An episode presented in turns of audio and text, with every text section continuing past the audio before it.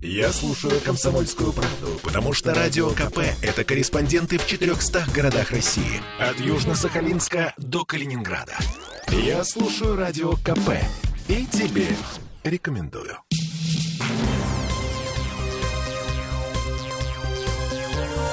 Темы дня. Злой осенний ветер бьет людей под дых и с собой уносит слабых и худых. Сильных, толстых тоже ветер вдаль влечет, но нести не может. Просто волочет. Всем привет. Это народное творчество из интернета в связи с очень крутой, по-настоящему питерской погодой. Я Дмитрий Делинский. Я Олеся Крупанина, и в наших краях так и должно быть. Серо-стальные небо, ветер, волны и горизонтальные дожди. Чтобы не забывали, в каком городе живем. Но эта штука заканчивается. Вот что заявил нам ведущий метеоролог Гесметио Леонид Старков.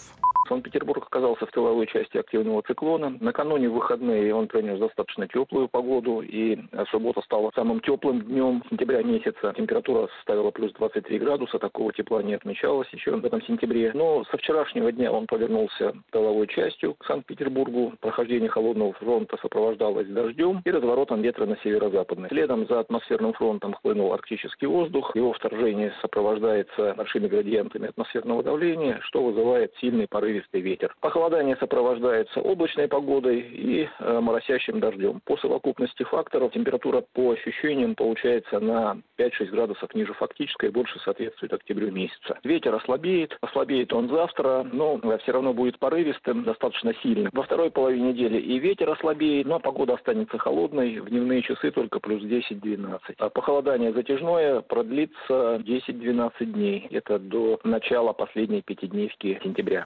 Мне очень понравилась формулировка. Циклон повернулся к нам тыловой частью. Задницей, то есть, понимаешь? В общем, выдыхаем. Пока подсчитываем ущерб от 2 дней работы циклон с немецким названием «Киян», о котором говорил господин Старков.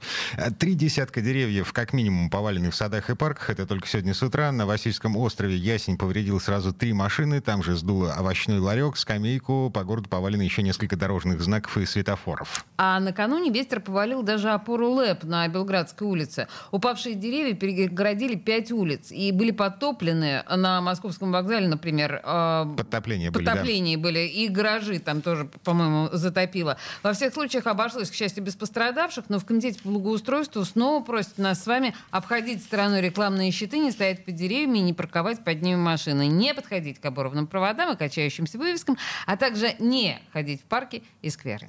Последние новости.